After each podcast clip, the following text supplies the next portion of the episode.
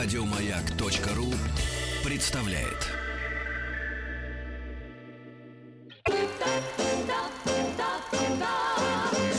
Хочу все знать. Как это устроено? Товарищи дети, мы здесь. Товарищи взрослые. Мы здесь. Хорошо, спасибо вам большое. А Эм, бабушки, дедушки. Подождите, это не к вам, я буду обращаться. Бабушки, дедушки, Мы папы, мамы, здесь. папы, мамы. Я же не в коровник сейчас зашел. Мы здесь. Бабушки, дедушки, папы, мамы, старшие братья, старшие сестры, младшие и премладшие. Всем, всем, всем. У нас мы все здесь. будет очень интересно. Денис Николаев. Алексей Веселкин, доброе утро всем. Здравствуйте. И у нас в гостях Айрат Багаудинов, историк инженерии, автор проекта «Москва глазами инженера». Айрат, здравствуйте. И э, что вы нам сегодня принесли? Я вижу ворох э, железнодорожных билетов. Мгм. Электронных. Электронных, конечно же. Но ворох. Значит, а, да, хочу поговорить э, с вами, с нашими юными радиослушателями, не только юными, про то, как развивались железные дороги, прежде всего, в э, Москве, потому что это такое сердце, центр э, всех железных дорог, а, ну и вообще про самые первые железные дороги в нашей стране. Ой, это очень интересно. Сейчас мальчики прильнули. Еще несколько миллионов человек прильнуло к радиоприемникам, потому что железные дороги, начиная с игрушек, даже всегда имеют... Вызывали интерес. Да, да, и интерес, и такой, знаете, трепет даже. Так, что говорить, мы летом э, во время нашего летнего э, проекта, э, связанного с каникулами, мы совершили виртуальное путешествие по Транссибу. Мы Конечно. стартовали во Владивостоке М, и круто. через всю Россию и приехали в Москву. Так что если кто-то пропустил летом, то может зайти к нам на сайт радиомаяк.ру и в разделе подкасты скачать Транссиб. Да, по- по- Весь Транссиб в твоем кармане. попутешествовать, да, а, а мы будем выяснять действительно, с чего это началось. Все-таки кто-то должен был дать э, команду развивать этот вид транспорта, это первое. Второе, для этого нужны были средства. Третье, надо было выбрать город, откуда начинать, потому что обычно это все начинается, ну, ну, действительно, с больших городов, потом ра- распространяется по всей стране. Да, ну, естественно, что начали с Петербурга. А как же иначе? Там уже столица столица, в конечно, 19 да. веке, да. Очень интересно, что ам, железные дороги в современном представлении, ну, то есть именно пассажирские железные дороги, да, а, они появляются благодаря инициативе э, человека не из России, а из э, тогдашней Австро-Венгрии. Он был чехом по национальности, звали его Франц Антон фон Герснер. И ему, кстати, есть памятник и в Петербурге на Ви- Витебском вокзале, и в Москве около Казанского вокзала. Так что человек много сделал для нашей страны, и вот признанный, оказывается, даже в нашей стране. А, и а, он, увидев... Он приехал в Россию по приглашению Николая I для того, чтобы посмотреть на наши горные заводы. Мгм. Как они у нас там дела идут с инспекцией такой. И он, путешествуя из Петербурга на Урал, так вдохновился нашими российскими масштабами, просторами, что потом написал доклад Николаю Первому, что, мол, Россия, как никакая другая страна, подходит для развития здесь железных дорог. Но он прав оказался, потому что Да. такие просторы, значит, э, сколько лошадей можно было положить м, по нашей необъятной родине. И, в общем, он добивается того, что была построена железная дорога. э, Николай I соглашается на то, чтобы ее построить, но Николай I думает, наверное, ну, какое-то дело непонятное. Мгм. Надо протестировать на каком-то таком маленьком, игрушечном немножко образце. И вот строится дорога из Петербурга до Царского села. Это Царскосельская железная дорога, э, открывшаяся в 1837 году. Вот это самая первая железная дорога в нашей стране. Это где вокзал как раз был, вот этот... э, эм, Да, и вы раскрыли всю интригу. А, я Алексей. Раскрыл, Да. давайте отмотаю назад. Да, поздно. Да, значит, построили. Нет, почему? Все, да, а не, на самом деле, это, был- это, это- это был, это был тизер такой, потому что в чем смысл-то наши слушатели, наверное, еще не поняли. Вот как раз а, я хотел бы задать такой риторический вопрос. Ну, а зачем надо вообще ехать в царское село? А, значит, а, Я или- просто перед этим понял ход ваших мыслей, да, да. Да, или в паузу, когда Поэтому- дальше шла. Э, Мгм. Ну, понятно, что царь, допустим, да, есть свою резиденцию, и что? А до остальных зачем поедут? И поэтому было предпринято, как бы сейчас сказали, э, совершенно гениальное маркетинговое или маркетинговое. А Это они, они сами спорят. Мгм. Да, да. Решение, а именно построили клуб на другом конце. Ну, все понятно, едешь 27 км в клуб. Как бы. На тусовку. Да, да. И клуб, конечно же, назывался, как уже Алексей нам подсказал, Воксал, потому что так назывались английские развлекательные и увеселительные клубы в парках, которые тогда строились. Кстати, в Москве были воксалы, еще Екатерина строила в Петровском парке, например совсем неподалеку от нас, еще в конце 18 века, но это был именно такой легкий павильон летний, где проходили концерты, а, ну, наверное, концерты. А, вот, а, и интересно, что... Ну, вокс от слова голоса, вокс латинский. да, вокс-холл, вокс-холл, дом. Вокс, холл для, да, зал да. для голоса. Зал да. для голосовой зал. такой, Да, да, да, Давайте попоем, да.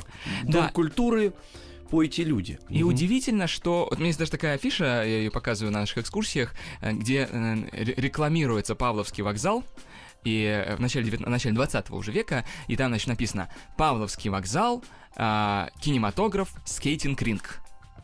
М, Скейтинг, скейтинг, ринг. да. Скейтинг-ринг. Мгм. А на чем катались? На роликовых коньках. И на самой афише в стиле модерна пара, э, мужчина во фраке, девуш- девушка в платье катаются по этому скейтинг-ринку на роликовых коньках. Удивительно, уже тогда Во было фраке. такое. На Ну, роли. фраке, конечно, Нет, да. это Так сейчас там- очень сложно представить. Здрасте, а все спортсмены, которых называли там футболеры, спортсмены, Они тоже в костюмах да, они же в костюмах были, Да, сказать, в шапочках, все это у них. Это же, это же аристократия за этим занималась, да? Высший свет. И вот удивительно, что... Я сейчас наших футболистов представил. в Не надо, нет, все, все, все, все, ничего не надо представлять, все. Грустное Нашим, зрелище. кстати говоря, не мешают цилиндры. Они же головой, так сказать, не часто. Они же Нет, ногами ну играют. сейчас на. Фут, футбол, это же ножной мяч, а не головной мяч. Ну, А, удивительно, что ни в какой другой стране, кроме России, даже в Англии, откуда, собственно, вокзалы к нам пришли, это слово так не прижилось, как вы, у нас. извините, э, Айрат, вы же инженер.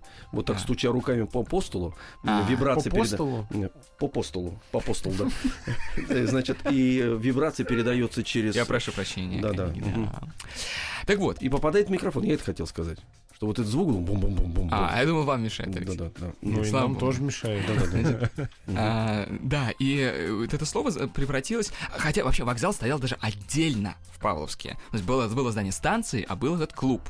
Но вот, тем не менее, почему-то название этого клуба перекинулось на станционное здание и закрепилось во всей России. И теперь мы все наши железнодорожные станции, да, э, пассажирские здания железнодорожных станций называем вокзалами, хотя И- англичане так не делают. Не только мы же, и автовокзалы есть. Да, да, да. И авиавокзалы иногда аэропорт называют. Аэровокзал. Аэровокзал, Аэровокзал. Аэровокзал. Аэровокзал, да, да, да, да. Слушайте, как интересно. То есть станция, сама станция была, а рядом вот этот вот парк развлечений был. Да. Клуб, Ага, клубешник. цен- центр вот этот развлечений. Мгм. Ну, а в Англии же они railway station. Да, они на. Railway Station просто, да. Мгм. Вот, так что такое удивительное российский феномен. То есть, э, к ним приезжают иностранные туристы, они же слово вокзал не различают, даже англичане не- давно, давно уже не знают, что это такое вообще, это понятие из 18 века, а вот у нас это слово зафиксировалось. Но это объяснимо, потому что станция, э, российское название, вот эта станция, куда прибывает паровоз, это одно дело станция, а вокзал, он звучит по-другому, и поэтому я думаю, что э, просто Поэтому они вот у нас такие обо- красивые и Обаяние. Нет, нет, и обаяние этого слова, Да, по всей видимости, да. да. На, на русское ухо же ведь много ложилось. И немецких слов, начиная с, э, с Петра, Голландия, э, Германия, потом Франция, такое вторжение французское, потом английское. Поэтому для нас вот эти ин- иностранные слова имеют другие значения. Они просто сами по себе красивые.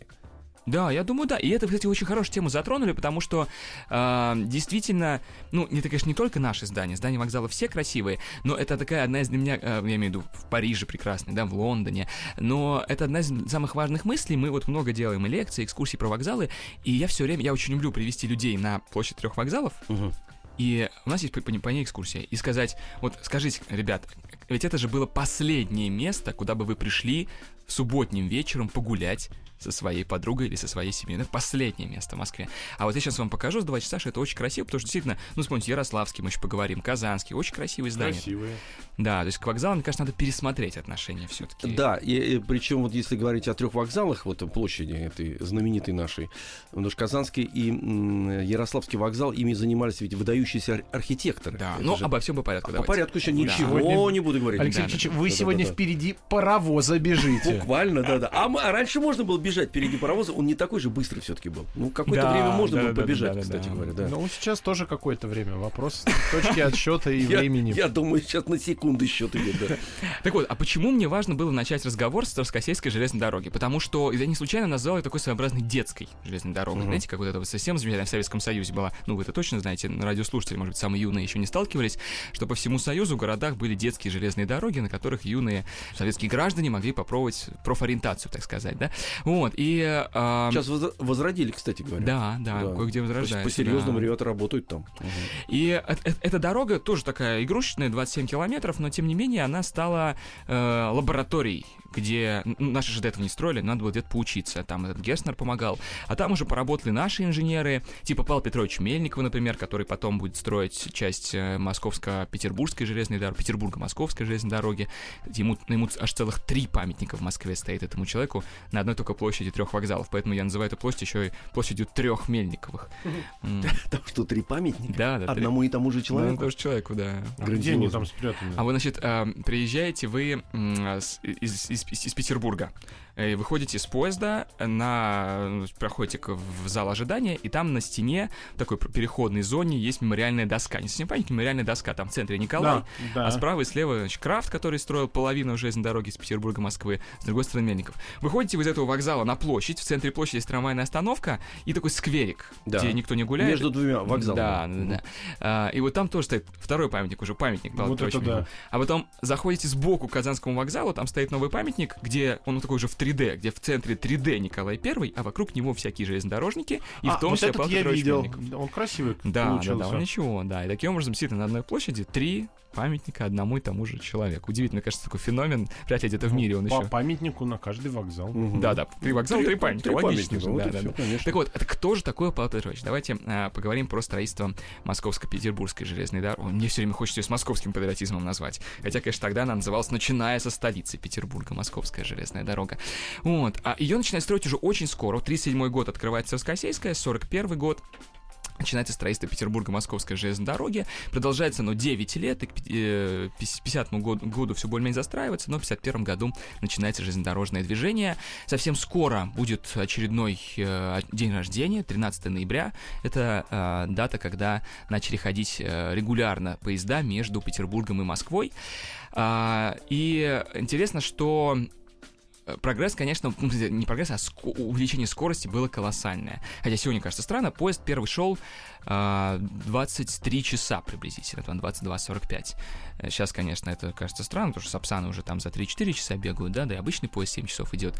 Но тогда вы 4 дня могли ехать в дилижансе, да, либо вы- Меняя лошадей, меняя да, дилижансы да, эти, да, да. да. Еще когда они появились, середины века, а Мгм. до этого еще и только на перекладных. Вот, а могло быть и неделю занимать. А тут вы все-таки уже доезжаете за меньше, чем сутки. А, Это такой был серьезный прогресс. А, Я, кстати, не сказал, а, 13 Мне кажется, мне интересно понять, что люди чувствовали. Вы представляете? Ну, ощущение у человека, который вынужден мотаться между двумя столицами. Купец какой-нибудь. Да. Или а, чиновник, который отвечает. И вот первый его слом психологический, ты привык, ты ездишь, ну, четверо-пятеро суток ездишь, едешь, привык уже, ритм свой. И тут Ну, это как в ракету сесть. сутки. Потому что, э, да, ну, ну и ощущение же скорости другое. Ну, Это же не конечно. просто ощущение времени, И, а сервис, ощущение... и сервис Да, другой там ощущение внутри. сколько. Кстати, вот интересно, по поводу сервиса, если вы нам что-нибудь расскажете, но это другая тема Да, совсем. не- а, я не совсем правильно сказал. 13 ноября, конечно, поехал первый поезд с пассажирами, а до этого обкатывали сначала, конечно, тестировали на солдатах. Вот, и повезли из Петербурга в Москву солдат Семенского-Преображенского полка. И довезли. И довезли, слава богу, Это да, главное. да, да.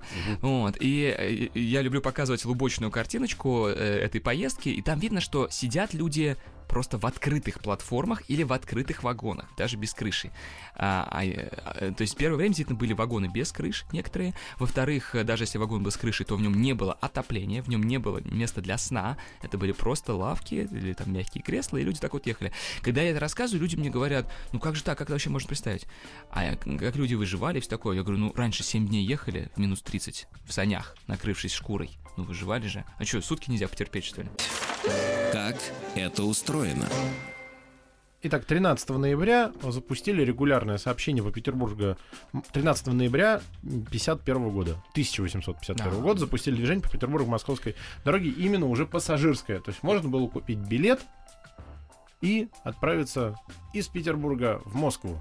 Да. Это с акцентом я сказал. Это понятно, да. Э, Скажите, пожалуйста, а вот э, на- проверили на солдатах, значит, потом э, какая публика-то заселилась в эти так называемые вагоны? Я тоже видел гравюры и рисунки, они действительно открытые, причем эти поезда, кстати, которые шли э, в увеселительное заведение, называемое ВОК-зал, там такие дамы, э, знаете, ну, публика, короче, они же едут э, увеселяться, и само путешествие на поезде, вот эти 27 километров, тоже для них были неким аттракционом. Потом м, увеселение продолжалось, продол- продолжалось уже в этом э, вокзале. А вот э, кто первый потом поехал-то? э, помимо солдат, это ка- э, какие-то камевоежоры инженерный Нет, публика, корпус. публика ехала Разная, да? разная, самая разная, потому что сразу была видна система классов, были... А, сразу классы Да, были вагоны первого, Мгм. второго, третьего, третьего, четвертого классов. Поэтому в, в третьем ездила публика совсем бедная, в первом ездила публика состоятельная. В общем, ну все как сейчас, да? А Можно по-моему, там... взять ам, СВ, можно да, поехать плацкарте. по-моему, нет, ну да, да, там, конечно, да, никакого ИСВ еще не было, но, по-моему, и стекол э, не было в этих вагонах. Ну вот самое первое время, Да, да. да. Потом Ну, потихоньку, дорого же. потихонечку Без начинает стекол, нет, Денис появляться без стекол, да. сервис. Вот. И... А паровозный парк, вот, кстати говоря, и колея, как ее определяли? Это какой-то был стандарт? Ведь заводы специально должны были э, работать на эм, э, изготовление рельсов. Э, Значит, изготавливать шпалы, эм, подготовить всю инфраструктуру этих дорог. Вот, с, эм, э, Про обслужи- ГОСТы. ГОСТы. Были ГОСТы Не, не, и обслуживающий персонал тоже. Это дорога же, это не только сама дорога. Там же огромное количество э, людей и отдельных, так сказать, вот этих вот, ну, там, скажем, какие-то полустанции, вот как называют, полустанки, там, где паровоз должен заправиться. Заправ- Не, ну серьезно, вы же Не видели? 95-го. Не-не-не, нет, а серьезно, вы, вы- же видели в, в ковбойских, э, м, э, значит, вестернах обязательно подход- подходит паровоз, Да. потом говорит, труба, которая заправляла его э, во- водой. Ну, водой, во-первых. да. Он же, он же вы- выпаривался весь. В общем, давайте обо всем по порядку. Про Давайте. колею. Про колею есть эм, тоже известная история, что российская колея чуть-чуть пошире, чем европейская, да, Ну, почему, 15 например, с чем-то сантиметров. Но это сейчас. Не, изначально, Изначально. такая А, изначально сразу была Да. определена шири- ширина колеи 1524 миллиметра, а, и до сих пор не до конца понятно, с чем это было связано, эта разница, но, возможно, это очень вероятная версия, что это было связано с э, военными соображениями, чтобы поезда на зарубежных поездах нельзя было быстро перебросить а, солдат или припасы сюда, в Россию, чтобы Мгм. они встряли на границе с необходимостью а, что-то делать с осями, да, своими, чтобы пересесть на нашу колею. Ну, наверное. И вообще с первой дорогой много, много, много господи, связано много разных легенд. И одна из самых известных легенд, это, наверное, про палец Николая к вопросу про всякие непонятные мистические истории, да, вокруг первой дороги. И, ну, я думаю, кто-то из наших радиослушателей радиослушателей ее слышал. А, Есть легенда, что долго инженеры не могли определиться, как же проложить вообще дорогу э, по какой-то траектории. Наконец Николай не выдержал и поставил в этом жирную точку, по- положил на карту России линейку, провел карандашом прямую линию между Петербургом и Москвой, но, мол, пальчик у него чуть-чуть вылез, и поэтому получилась петля, и эту петлю пришлось построить. А, Давайте попробуем разобраться с этой легендой. А, Дело в том, что изначально дорога была совсем прямой. Никакого пальца вообще быть не могло. Но, но был такой участок, это Веребьинский мост через маленькую речку Веребья в Новгородской области. Как, на этом участке э, уклон дороги был очень крутой. И поэтому локомотивы, которые съезжали, точнее, составы, которые ехали в сторону Петербурга, должны были как-то очень сильно притормаживать. Те, которые ехали в сторону Москвы, должны были пристегивать еще один локомотив, чтобы втащить вагоны на такой крутой подъем. И это все было очень неудобно, и поэтому решили при реконструкции дороги в 70-е годы сделать так называемый Веребьинский обход, то есть дорогу сделать такой петлей в другом месте, а, перейти через речку Веребья, чтобы был пок- уклон поменьше. И вот тогда и появляется эта петелька, которую видно на картах с 1500 с 1878 по 1990 годы, которая вызывает эту легенду про палец императора. Но император уже был 20 с- лишним лет как мертв, и поэтому... Вряд ли мог приложить свой палец к этому делу.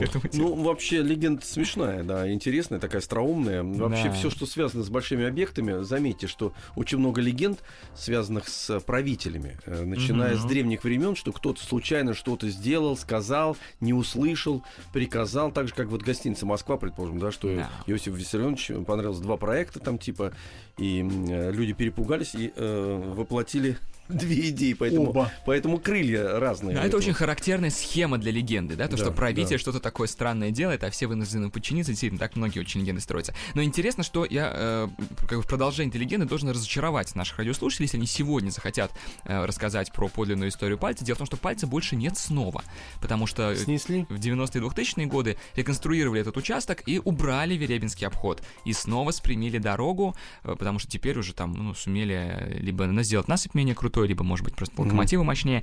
И э, поэтому теперь уже Нет пальчика снова. Ну и хорошо, видите, легенда она для чего? Чтобы она жила. говорит, Но было время, когда, Когда здесь был палец. объезд, был объезд, да. А связано это вот с чем. Поэтому можно, видите, рассказать целую легенду. А вот, э, значит, мы выяснили с этими э, Да, про, рельсами, да. про э, парк, да, и про всякие Да. другие постройки. Извините, вот я к рельсам еще Да, вернусь. да. А откуда взялось вот это 1500, сколько вы сказали? 20? 24. 24. Почему? Ну, ну вот нормаль... мозг нормального человека. 1500, все. Зачем 24 нужно? А мероизмерение другая. Сейчас не вспомню, что это было, но это были какие-то там дюймы, футы, что-то А, такое. и- а их было ровное количество. Да, их было ровное А в переводе на количество, да. сантиметры пол- это получается такое странное, да, Ясно. неровное Тогда количество, понятно, да. понятно. Ну и была задача сделать там типа на одну какую-то единичку длины побольше, чем Понятно, за понятно. рубежом. Мгм, например, да. Ясно.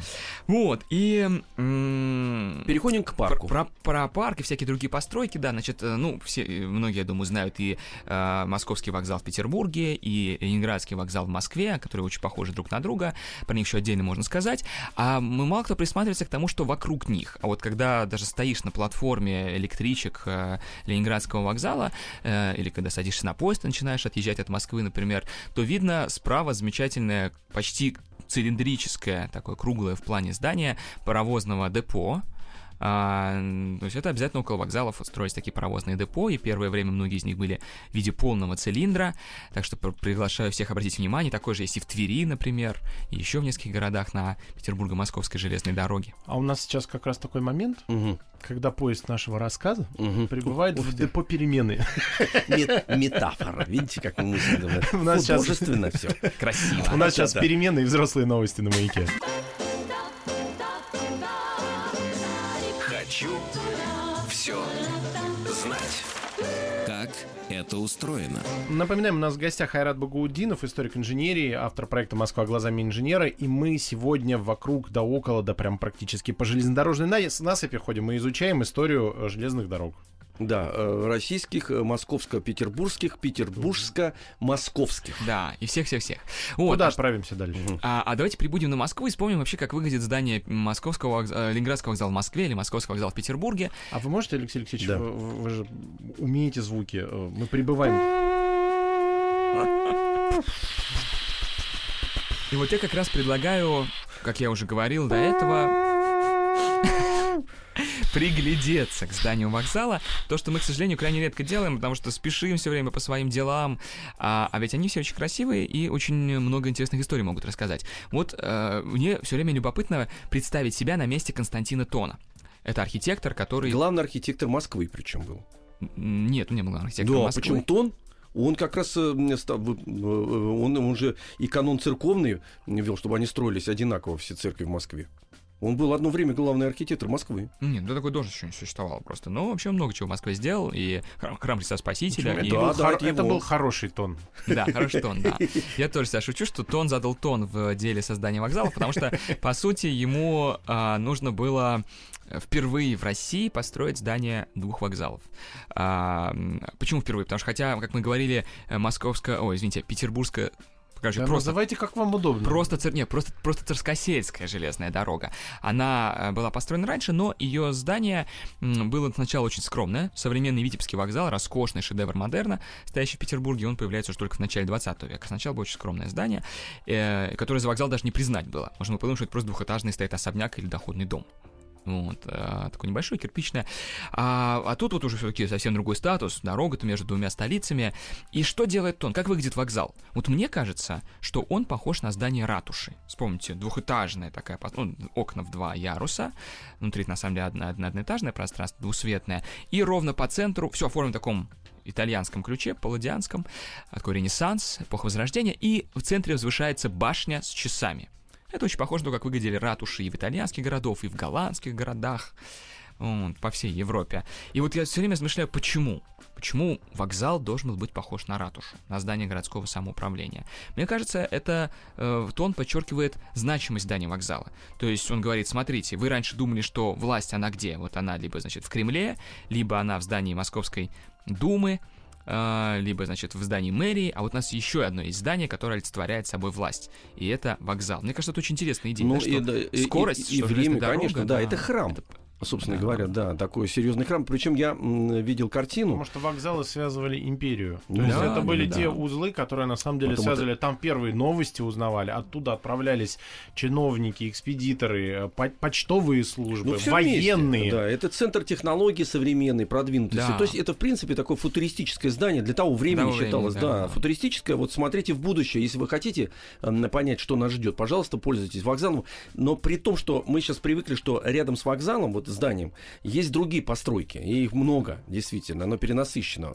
Я же видел картину, я люблю вокзал, у меня есть книга по вокзалам. У меня первое, что поразило, этот вокзал стоял практически на деревенской местности. Рядом были деревянные даже какие-то постройки. Вот этот наш э, Ленинградский. Ленинградский вокзал, да, туда идет такая дорога проселочная. Да. И среди вот этих лесов и деревьев Стоит и стоит вокзал. вот этот вот вот это здание, да, это очень интересно. То есть, в принципе, это вот будущее, которое предлагало государство, да, как оно должно развиваться наша, значит, российская э, гигантская Российская империя. Да, и, кстати, вот э, комментируя то, что говорили про там связь, что-то такое, новости, да, между прочим, на э, Санкт-Петербургском тогда он назывался вокзале, даже еще не Николаевский, только после смерти Николая так его зовут, открывается буквально через год, в 1852 году, первый телеграф. Так что телеграфное сообщение было налажено тоже с вокзалом. а, тоже, видите, действительно, это же э, это тоже очень знаковые вещи. Мало того, и письма шли, Денис Евгеньевич, быстрее. Почтовое, Мгм. правда, э, почтовое отправление как раз все, и уже там письмо. Написал, хоп, через Да. два дня практически ты мог получить э, м, а- ответ обратно.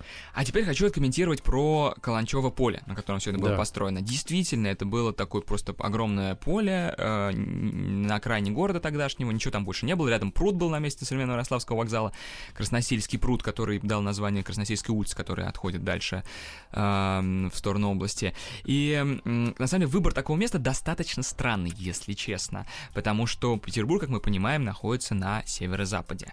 А вокзал был построен на Север- Вос- северо-востоке, ну, востоке, восток, что такое, да. да, Москвы. Вот, Логи- Кстати, непонятно. Да, логично, конечно, было бы, чтобы Петербургский вокзал появился на месте белорусского, потому что вот же оно Ленинградское А, да, шоссе. да. поближе же. Да, да, но вот э, там просто был самый дешевый участок земли, Мгм. Э, поэтому решили А там. почему в, со- в советское время, предположим, не перенесли? Ну, было, наверняка же была возможность, потому что, ну, логично. У нас белорусская, это Тверская улица, это Ленинградское шоссе, это дорога, которая идет в Санкт-Петербург.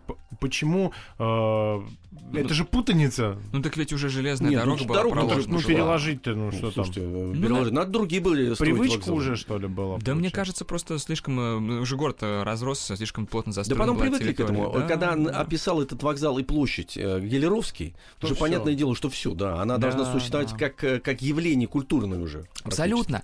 Вот я именно про площадь хотел сказать. А дальше интересная штука. Дальше все железные дороги начинают тяготеть тоже к этой площади. И складывается уникальная ситуация, когда на площади стоит три вокзала. Совершенно бессмысленная ситуация с точки зрения градостроительства современного. Ну зачем нужно... У тебя и так на вокзальной площади всегда очень много людей, а ты еще и три вокзала на одной площади ставишь, чтобы совсем люди в давке просто Ну, там... потому что станция метро Комсомольская в час Да, пик да, это вот тот самый Вавилон библейский. Ну, Все смешалось. да, И я- Люди совершенно разные. Я недавно попал туда в метро. Это было какое-то ощущение, что действительно ты находишься в центре на какой-то гигантской космической станции из а, научного научного популярного фильма. Совершенно разные люди, они разного достатка, они из разных стран, разные языки, миллионы. И это- Интересно же, я тоже раньше бы на это посмотрел бы э, с- в такой в отрицательной коннотации, а сейчас мне даже вот Да нет, это наоборот, это здорово. интересно, что э, вот вы сейчас очень хорошо что сказали, это же уникальная ситуация, когда три вокзала находятся, такого же нигде в мире нету. Да. Вот, это уникально. Может быть, это действительно неудобно, но попадая в этот, ну, с точки зрения вот эмо- эмоционально, попадая в этот круговорот, и люди, которые приезжают в Москву, вдруг они ощущают, что они попали тоже совершенно, так сказать, вот буквально в Вавилон. И тут вокзал, и тут, и тут. Здесь э, вы- высотное здание, значит, э, гостиница Ленинградская, еще что-то такое. Ну, же И Курский недалеко в и- и- целом. нет, ну, интересное место, действительно, место любопытное. Да, очень. место точно будет. Я очень его люблю. И, а дальше что интересно? Дальше остальные вокзалы должны были как-то разговаривать дальше с первым вокзалом, а третий со вторым. И вот такой наступает там диалог, перекличка этих вокзалов. А, И как раз давайте перейдем к э, Ярославскому, наконец, уже куда-нибудь, да, Да, к да. Ярославской дороге. Она С клубникой, который. да, да, она, Мгм. правда, третья появляется, второй появляется Московско-Нижегородская дорога, а, это современный Курский вокзал, правда, нет, не современный, тогда он был в другом месте, но потом его эстафету перехватил современный Курский вокзал. А, ну, вот, мне кажется, более примечательной дорога э, Ярославская, потому что она появляется, почему? Потому что на тот момент всеми железными дорогами в России владеет главное общество железных дорог, так и называлось. Это такой холдинг из разных компаний, в основном с зарубежным капиталом, и очень многим, это как раз период, когда поднимаются на, на, националистические настроения, угу. идет борьба между западниками и славянофилами, и... Эм, это не нравилось. Да, не нравилось это, конечно, да, и поднимается такая идея вот построить русский вокзал, русскую железную дорогу. Что это наша Да, дорога. а куда ее делать? Конечно же, в древнее место паломничества, в Троице Сергиеву Лавру. И вот появляется такой проект в конце 50-х, начале 60-х годов 19 века, проект э, Московско-Троицкой железной дороги до Троицы Сергиевой Лавры. Его делают э, очень интересные люди. Это, значит, э, значит, механик по своему образованию, но превратившийся в экономического журналиста, в такого публициста и общественного деятеля Федор Чижов. Такой поезд сейчас ходит до Александрова с его именем. И э, Андрей Иванович Дельвик, это такой инженер, который кучу всего делал, в том числе московский водопровод, о котором мы тоже поговорим как-нибудь обязательно в одной из программ, я надеюсь, с вами. А, и есть интересная история, что они должны были доказать, так это тоже полулегенда, они должны были доказать правительству необходимость дороги, и они поставили студентов по дороге, значит, на каких-то заставках, каких-то перекрестках, считать, сколько людей ходит Троице Сергиеву Лавру, там, каким-то другим транспортом, а, конным То или есть пешком. Они первые применили возможности ну, посчитали количество людей. Сейчас да. же любой вы- выбор строительства любого заведения начинается с того, что нанимают студентов, которые да. считают э, трафик, ну, пассажиров, пассажиры да. проходимость мимо э, Тоже точки. Такое урбанистическое исследование да. провели. А, и дальше вот начали строить эту дорогу. Первый вокзал тоже был не так красив, как э, нынешний, более скромное здание. Ну а современное здание Ярославского вокзала это наверняка, ну, вот, по моему мнению, один из самых красивых вокзалов в мире вообще. Потому что Федор... И своеобразных еще. Да, да. своеобразных, да. Федор Шехтель, очень э, си- сильный такой мастер московского модерна, который много чего в Москве построил. И такая вот фантазия на русскую тему с высокими кровлями, с кокошниками на крыше, с э, большим количеством изразцов, то есть глазурованной керамической плитки, которая как раз изображает какую-то клубнику ну, или землянику. земляника, да, да удивительный, а, да, полусказочный такой вокзал. Да хочется сразу. Чего? Ну, погода такая, про ну, сейчас, сейчас, сейчас пойдем и Да нет у нас купим клубники, ну, У вас нет, у меня есть. Э, а внутри же ведь тоже очень интересно этот вокзал оформлен. Там же такие колоннады, любопытные тоже, капители такие. Э, да, там, там уже... Нетрадиционные какие-то, да, очень да. интересные. Э, это такой вокзал, он такой пазл, потому что угу. вообще раньше вокзалы, ведь еще один интересный момент, вот возвращаясь к Ленинградскому, раньше вокзалы обязательно имели так называемый дебаркадер это э, перекрытие, которое перекрывает, накрывает собою пути, уже совсем подходящие к вокзалу.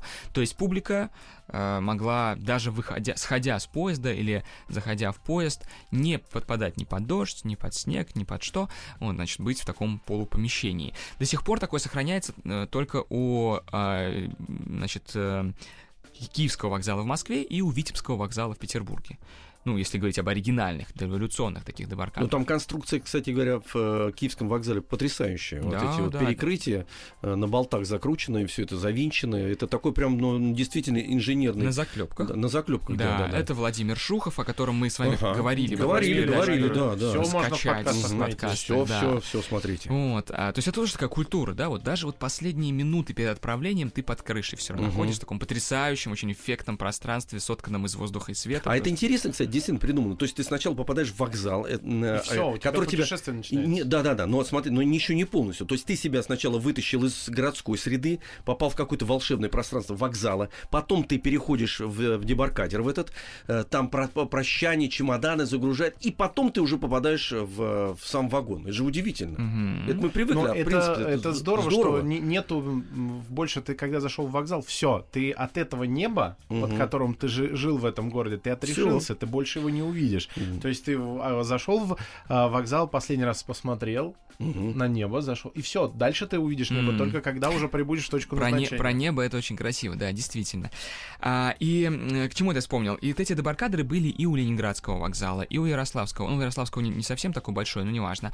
Но по- потом стало понятно, что э, раньше вокзал был рассчитан, ну, на сколько? Ну, на тысячу человек в день а теперь там уже десятки тысяч, и они не вмещаются. И поэтому, например, когда мы заходим в Ленинградский вокзал в Москве или в, или в Московский Петербурге, мы из такого сначала исторического помещения со сводами попадаем в гигантский длинный ангар зала ожидания.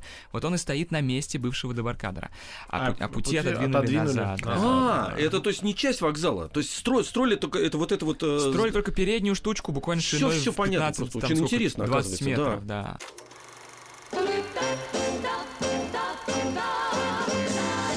Хочу все знать. Как это устроено? Напоминаю, мы сейчас находимся э, на Ярославском вокзале в Москве. И- Хотя говорили последнее вот о Петербургском вокзале. Ну, мы о нем раз. говорили, но заходили мы этот разговор ведем в Ярославском вокзале. Да. Ну, хорошо, наслаждаясь, хорошо. Как как, вы сказали, хорошо. капителями Да, и нетрадиционные капитали. там, нетрадиционными придуманные. И в Ярославском вокзале та же самая история. Ты заходишь сначала в здание, а, там вообще пазл. Ты заходишь в здание, которое построил Шахтер, оно тоже очень узкое. Потом ты из него попадаешь а, под та- такую вот ар- э, колоннаду э, с черными колоннами из такого материала, который называется лабрадорит. Э, Необычный материал, из него редко делают колонны. черный цвет, если встречаешь, Я- то полированный, то это вот почти Лабрадорит. Да, Очень напоминает собаку. да, да, похоже А на что у вас с лабрадора. собакой? Да, она сегодня лабрадорит. Плохо чувствует себя, да. Да, и это вообще кусок вокзала еще более ранней постройки. Подождите, запутался. Ну, еще вот- древние греки Подождите, приходили это на нашу понятно. землю и Не-не-не, строили там первый вокзал. э, Колонны м, египетские, черные. Значит, э, вокзал это Шехтелевский, потом перпендикулярно к нему вот колоннада, Да. это не Шехтель. Это да, это, это, это на 10 лет раньше построено. Первый вот э, вокзал. Не первый, это там уже второй. Но ну, это да. вот это это вокзал тоже, да? Тоже То есть вокзал, он да. пристраивал к вокзалу Вокзал Шехтель. пристраивал. А да. потом уже э, следующий А- дебаркадер а, уже. пот- а потом уже зал ожидания, построенный в советские годы, в 70-е, с такими вспорушенными бетонными перекрытиями, такими как бы парусами. Ребят, я пойду сейчас вокзалы смотреть. Интересно мне стало. Да. Потому что я попадал же, думал, ну, одно пространство, оно и есть одно пространство. Оно, оказывается, придуманное, ну, и, и главное, совмещенное. Это Да, целая машина да. времени получается. И- а это какой сборник шедевров, потому что первый вот, вот- вот- вот- вот эту колоннаду построил Лев Кекушев, тоже крупный мастер модерна, который там много красивых модерновых особняков сделал в Москве и не только в Москве. В общем, там, конечно, очень интересно разбираться. А успеем ли мы про Казанский поговорить? Успеем, успеем. Начнем, Ну, конечно. раз и я думаю, что про Казанский конечно. мы и... Ну, чтобы хотя бы Да, да, да, да, давайте, давайте, очень. Там вообще э, это целый комплекс э, каких-то э, дворцов, получается, таких, средневековых почти. Вот, вот сейчас он подсвеченный, он как-то читает Да, там да. часы какие-то сказочные. А, а Казанская дорога тоже одна из самых старых. Она начинает строиться ну, практически одновременно с Троицкой э, в начале 60-х годов. И сначала тоже идет не так далеко, а, а только до э, Коломны. Потом Мгм. уже только потихонечку доходит до Казани. Ну, Коломна тогда была крупным центром. Да, Это да, было конечно, важно конечно. связать Коломну Абсолютно, с конечно. Ну, это был такой Москвой. вектор, который дальше собирался продолжиться до Рязани, и дальше там до Казани, и на Урал. И м, э, Казанский вокзал появляется буквально через... э, Проект его появляется буквально через пять лет после завершения строительства Ярославского, и, конечно, должен был быть какой-то диалог между ними. И вот мы говорили, что Ярославский вокзал похож на такую русскую сказку, такой своеобразный э, дом с, э, из иллюстраций э, Васнецова. Васнецова или Мгм. Билибина к русским сказкам. А, да. Билибин тоже, да. Да, Мгм. и, и вот э, К- К- Казанский в каком смысле ему вторит, и у него еще действительно очень, очень большой размер. Это самый крупный вокзал в Москве, и а, поэтому... Это до сих пор самый крупный. Да, и поэтому его невозможно было... Ну, собственно, у нас ни, ни одного не было после него построено, не считая реконструкции Курского. А, то остальные есть вокзалы- Курский, Казанский самый последний. Да, да, да. да. А все белорусские... Ну, только реконструкция. Реконструкция Павелецкого, он увеличился, правда, тоже вдвое, но все равно он не стал таким большим, как Казанский. а Э, и Савеловский раньше построили. да, да, да. Мгм. Вот, и... э, И поэтому он не мог бы выглядеть как одно здание. Там прям было дано задание, чтобы э, это выглядело как такой ансамбль, комплекс. И вот архитектор Щусев, по-моему, гениально решает эту задачу. Он создает такое ощущение, как будто это целый средневековый город, тоже сошедший с иллюстраций сказок. Там есть какие-то башни, там есть какие-то боярские палаты, там есть какие-то ворота крепостные, э, еще что-то такое. И действительно невозможно поверить, что вот все от Рязанского проезда до универмага Москва это все одно здание вокзала, целый квартал просто оно занимает. А, И такой же интерес, такой же разный, сложный. эм, Универмаг московский, он не Москва, по-моему. Ой, московский, конечно, Да. московский, извините, пожалуйста. да. Его надо, кстати говоря, разобрать и унести оттуда. Почему? Он, он портит всю картину. А мне кажется, он перекликается с вокзалом. Он Перекликается, да? красно-белым цветом, арочками такими. Хорошо, своими. оставляем. Давайте дальше. Да. Мы просто с Алексеем Алексеевичем, у нас есть списочек, Что мы- разобрали бы и перенесли. Не то чтобы полностью снести, а куда-нибудь Ну, подальше. И а, очень интересно даже, давайте пока не будем внутрь заходить. Может быть, мы отдельно Давайте как-нибудь будем. А, сделаем, давайте не да? будем, хорошо. Там, там Да. наворочено тоже ведь Да, внутри. потому что даже Будь снаружи здоров. его интересно расшифровывать. Там стоит башня новая, Мгм. про которую все говорят, что она похожа на башню Суимбике. Но что такое ба- это в моей родной Казани? Но что такое башня Суимбике? Это же это разве татарская архитектура? Нет, это э, сторожевая башня 17 века, построенная там уже э, в период э, такого русского управления. И э, она во многом похожа на, отсылает нас к Боровицкой башне Московского Кремля Через которую въезд в Кремль Да. осуществляется. Такая же она ступенчатая, красная. Таким образом, это такое удивительное архитектурное путешествие. Она вроде бы нам на Казань намекает, но казанский, казанская ссылка нас обратно на Москву возвращает. А что такое, а что такое Боровицкая башня э, Кремля? Это же итальянская постройка. Кремль весь итальянский, Да, архитекторы да, построен. да. Поэтому она похожа на башни итальянских крепостей, например, э, крепости Сфорца в Милане. Вот оно архитектурное путешествие, которое воплощено в здании вокзала, который сам тоже про путешествие. Ну, да? это очень Это надо быть талантливым метафора. человеком, действительно. Да. Да, нет, ну это не просто метафорично. Представьте, как обладать каким э, мышлением, таким вот вселенским, чтобы делать э, из вокзала такие, такие мощные объекты. Я предлагаю Чего? замереть, Так. восторженно разглядывая Казанский вокзал Мгм. до следующего раза. А То потом... мы запоминаем, что мы остановились на Казанском вокзале, а потом продолжим А давайте, да, путешествие действительно, по у нас вторая серия будет, конечно, Да, конечно. да. а что мы, мы Отлично. Ну, ничего нет. не успели посмотреть нет, сегодня? ничего. У нас в гостях был Айрат Багаудинов, историк инженерии, автор проекта «Москва глазами инженера». Айрат, спасибо большое. До Спасибо новых вам. а, встреч. А, Поезд прибывает на то же место в тот же час. Ну и, конечно, в субботу и воскресенье Не забудьте включить «Маяк детям». Еще больше подкастов на радиомаяк.ру.